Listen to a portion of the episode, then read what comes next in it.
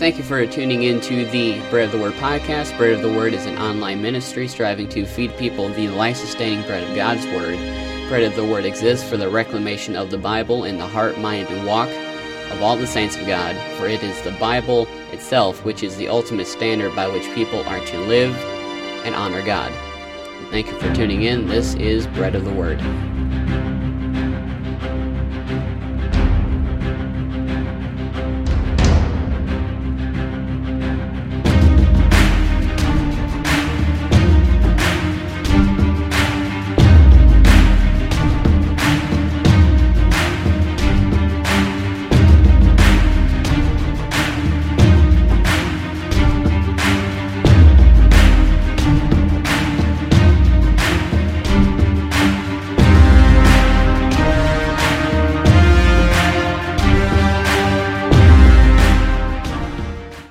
Well, hello. We are back with another episode of the Bread of the Word podcast, reclaiming the Bible and exalting Christ, one verse at a time.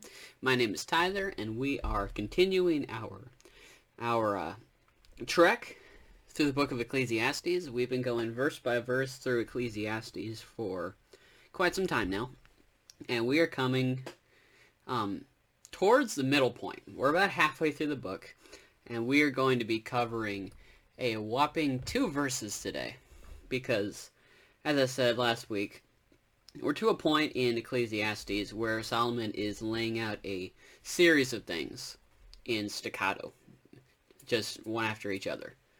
And it seems best to give them each their due time and to go piece by piece through this list.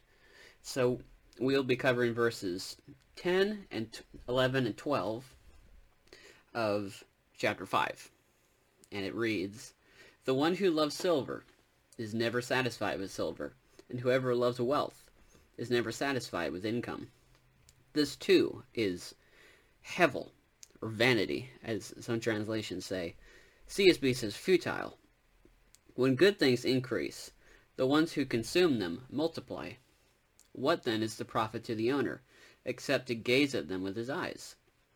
The sleep of the worker is sweet, whether he eats little or much, but the abundance of the rich permits him no sleep. And as we dive into those those three verses, there are a couple key words that I want to point out right off the bat um, from Hebrew.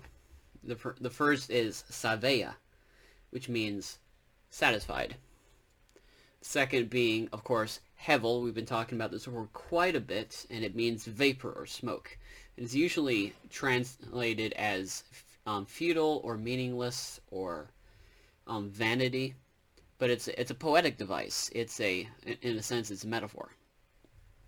And then lastly is the word hamon, which is noise, abundance, or wealth, depending on the context. And so the point of focus here as we get as we work through the words of Solomon is the folly of wealth. And Solomon directs our attention to wealth and its hevelity, if you will, and how much um, of it is vanity. And he gets right into it and presents the problem to us. The one who loves silver is never satisfied, is never saveya with silver. And whoever loves wealth is never saveya with income. This too is futile. And the uh, the term love here is human to object. In the love of silver, this is something that is important because who wrote this? Um, chapter 1 of Ecclesiastes attributes this to Solomon. The words of the teacher, son of David, king in Jerusalem. The only one to hold that to be qualified of all those things is Solomon. But here's the thing, Solomon had a lot of money. Solomon was loaded. It says in Second Kings that at, at his height, he was wealthier than all of the other kings in the region. And so this is something he knows well. Check out the, the list of his provisions in Second King, First Kings. It says, Judah and Israel were as numerous as the sand of the sea. They were eating, drinking, and rejoicing. And Solomon ruled all the kingdoms from the Euphrates River to the land of the Philistines, and as far as the border of Egypt. They offered tribute and served Solomon all the days of his life. And Solomon's provisions for one day, this is what he was given over one day, were 180 bushels of fine flour and 360 bushels of meal, 10 fattened cattle, 20 range cattle, and 100 sheep and goats, besides deer, gazelles, and roebucks, and pen-fed poultry. For he had dominion over everything west of the Euphrates from Tiphsah to Gaza, and over all the kings west of the Euphrates. He had peace on all his surrounding borders. Throughout Solomon's reign, Judah and Israel lived in safety from Dan to Beersheba, each person under his own vine and his own fig tree. Solomon had 40,000 stalls of horses for his chariots and 12,000 horsemen. Each of these deputies for a month in turn provided food for King Solomon and for everyone who came to King Solomon's table. They neglected nothing. Each man brought the barley and the straw for the chariot teams and the other horses to the required place according to his assignment. Now, the point being, in that exhaustive list, this guy is loaded. When he writes these lines in Ecclesiastes, we don't know necessarily where precisely in his life this was written. But we do know that he calls the love of silver futile we can run with that. And one key point of the Hebrew word for satisfied is that it is often linked to an exposure of arrogance. That there is a presented in Hebrew literature, there is a direct correlation between being satisfied with things and arrogance, the exposure of arrogance. The use of this word is a poetic device. The fact that one is never satisfied with wealth is a testament to their own arrogance. James um, puts it this way in his letter. Come now, you rich people, weep and wail over the miseries that are coming to you. Your wealth has rotted, and your clothes are moth-eaten. Your gold and silver are corroded, and their corrosion will be a witness against you, and will eat your flesh like fire. For you have stored up treasure in the last days. Brothers and sisters, we are not materialists. The world we believe in is not merely matter and energy. The world we live in is far more complex and far more beautiful than that. There is grandeur to the world that goes beyond our own preconceived sense of self-reliance. When, when the acquiescence of wealth when we make that the point of our focus, we place the world in a much smaller frame. We're essentially trying to make the world into something we can control with our own resources, with our own devices and methods. And this, says Solomon, is a folly. He elsewhere uh, calls folly a pursuit of the wind, a shepherding of the wind. And on the subject of materialism, G.K. Chesterton comments, as an explanation of the world, materialism, that belief that the world, that reality is just matter and energy. That's what he means by materialism. As an explanation of the, of the world, materialism has a sort of insane simplicity. It has just the quality of the madman's argument. We have at once the sense of it covering everything and the sense of it leaving everything out. Contemplate some able and sincere materialist, as for instance Mr. McCabe, and you will have exactly this unique sensation. He understands everything, and everything does not seem worth understanding. His cosmos may be complete in every rivet and cogwheel, but still his cosmos is smaller than our world. Somehow his scheme, like the lucid scheme of the madman, seems unconscious of the alien energies and the large indifference of the earth. Is not thinking of the real things of the earth, of fighting peoples or proud mothers, or first love, or fear upon the sea. The earth is so very large, and the cosmos is so very small.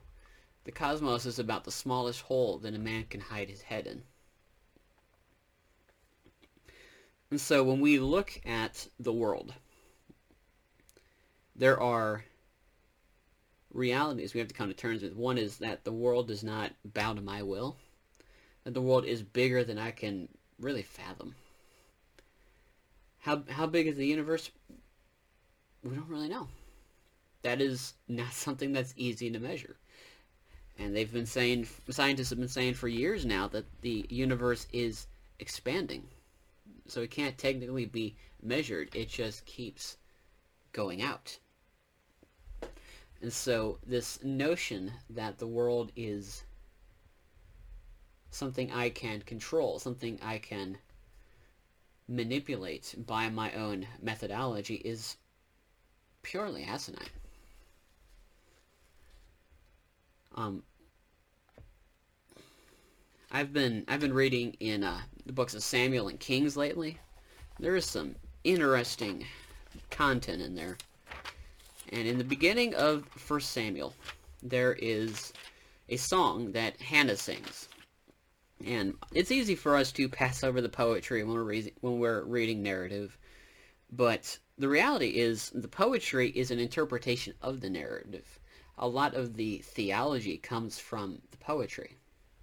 And in, in Hannah's prayer, after she has been given a child, after God has granted her a child, after praying and seeking God, she is given a child, and she exalts God. Says, There is no one holy like the Lord, there is no one beside you, and there is no rock like our God. Do not boast so proudly, or let arrogant words come out of your mouth. For the Lord is a God of knowledge, and actions are weighed. By who? By him. The bows of the warriors are broken, but the feeble are clothed with strength. Those who are full hire themselves out for food, but those who are starving hunger no more. There's a almost like a backwards um, perception here. The Lord brings death and gives life. He sends some down to Sheol, and he raises others up. The Lord brings poverty and gives wealth. He humbles and he exalts. He guards the steps of his faithful ones, but the wicked perish in darkness. For a person does not prevail by his own strength. It is not by men that men prevail. It is not by might that men prevail. That is that is kind of the theme of first and second Samuel is not by might shall any prevail. When we get to David and Goliath, which is in that same book, it is not by might that David prevailed because it was all about God working through him, working for him. And so, as an end to itself, wealth creates a vicious, endless cycle where we are trying to prevail by might. But we will always grow hungry. There will always be someone to work if the field grows larger. Carnally minded capitalism creates a gaping black hole in the human heart. Why? Because we're trying to assert ourselves as God, as the determination of things. But God did not make us to be truly self-reliant. Did he? And so this notion that wealth is the end-all be-all is folly. And it points us to something wrong in here when that is our posture. The worker-boss relationship can be good. Don't misunderstand me here. And what it is, it is a good thing. But when the pursuit of wealth and land is founded on arrogance and self-reliance, to the point that it robs people of sleep, then our own folly proclaims judgment upon us. Jeremiah 17 says, the, the heart is more deceitful than anything else, and incurable. Who can understand it? But I, the Lord, examine the mind. I test the heart to give to each according to his way, according to what his actions deserve. He who makes a fortune unjustly is like a partridge that hatches eggs it didn't lay. In the middle of his life, his riches will abandon him. So in the end, he will be a fool. And that's that's an interesting nature picture because partridges are known to steal nests and try to um, hatch eggs they didn't lay.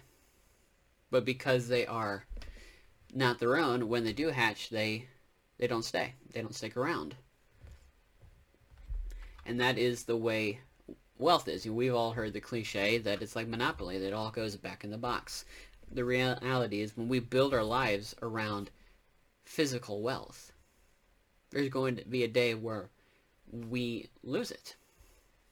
Jesus himself said, any that would save his life will lose it. But if you will lose your life for my sake, you will save it. Philip Ryken comments on these verses in Jeremiah. Like the curse, the blessing is a matter of trust. The contrast is absolute. Cursed is the one who trusts in man, verse 5. But blessed is the man who trusts in the Lord, verse 7. Kidner observes that the pivotal word in these verses is trust. For everything will turn on where one's heart is. Everything turns on where one's heart is. So where is your heart? Where is your confidence? Do you rely on yourself most of the time, or do you trust in the Lord all the time? God only blesses those who trust in him. If you want life, you must depend on God the way a tree depends on a river. Total trust in God brings life. The life God gives cannot be taken away. The blessed man or woman is, quote, like a tree planted by the water. Will such a tree become parched when there is a heat wave? No, because it is planted by streams of living water. Its leaves will stay green when the weather is hot. Will the tree wither during a year of drought? No, because it has a constant water supply. The tree by the river will be in full bloom when the bush in the desert dies. Interesting enough, Solomon uses a a field illustration, it, sort of like Jeremiah. He uses a field illustration. He ties things back to the field, and that once again takes us back to Genesis. So we, if we go back to Genesis 2, um, one of the things that continues to amaze me about Ecclesiastes is how much we have to read Genesis in order to read Ecclesiastes. So we go back to Genesis 2.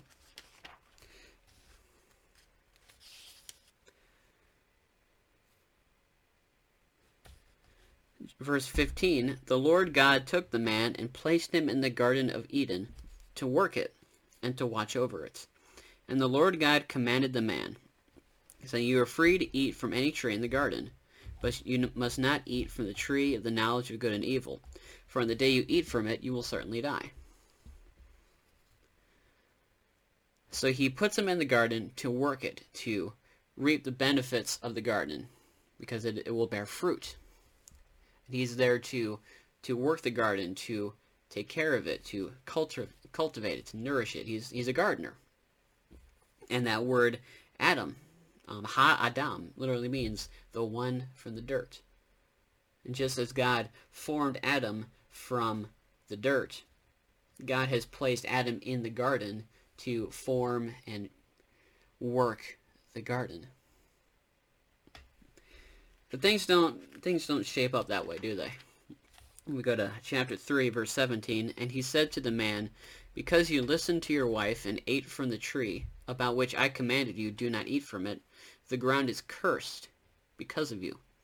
You will eat from it by means of painful labor all the days of your life. It will produce thorns and thistles for you, and you will eat the plants of the field.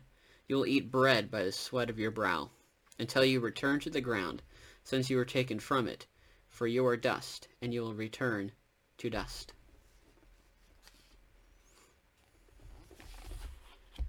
Here the folly of pursuing wealth is revealed the ground is cursed. We live in a cursed world, a fallen world, a damaged world. Everything is tainted by sin, and everything we have and are is tainted by sin.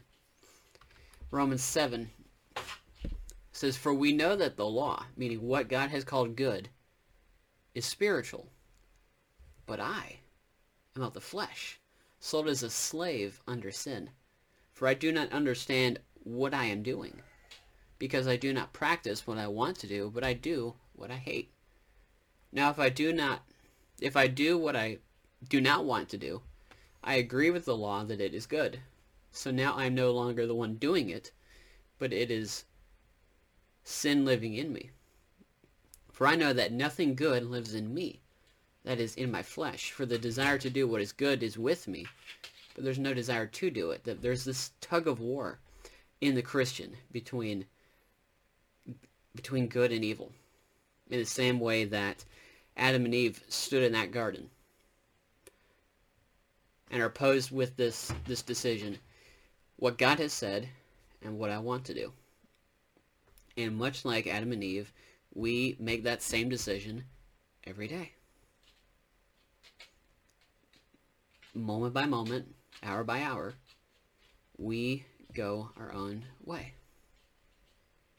And the ground continues to be cursed.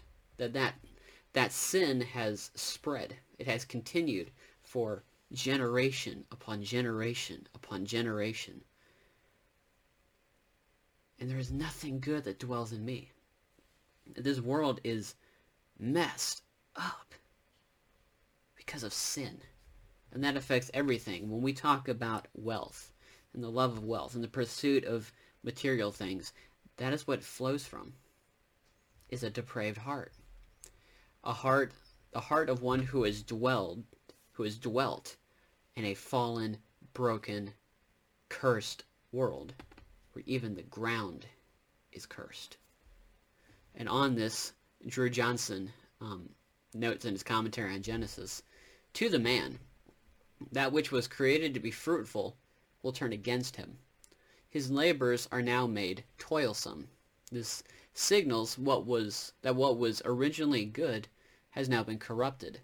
That corruption also signals that creation can also be restored to good use, back to shalom, the Hebrew word for peace. If we believe the creation is corrupted, then it's because we sense that there might exist an uncorrupted version of reality.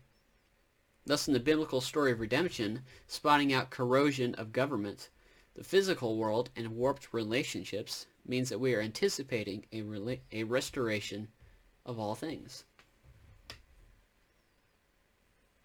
Verse 11, When good things increase, the one who consume them multiply. There's been this this steady growth and this, this cycle has reciprocated. The sleep of the worker is sweet, whether he eats little or much, but the abundance of the rich permits them no sleep. There is there's a balance. There's a way that this plays out where it's a good thing. And there is a way this plays out that robs someone, that robs us of sleep, that robs us of the good. Why? Because this world is broken and needs to be restored.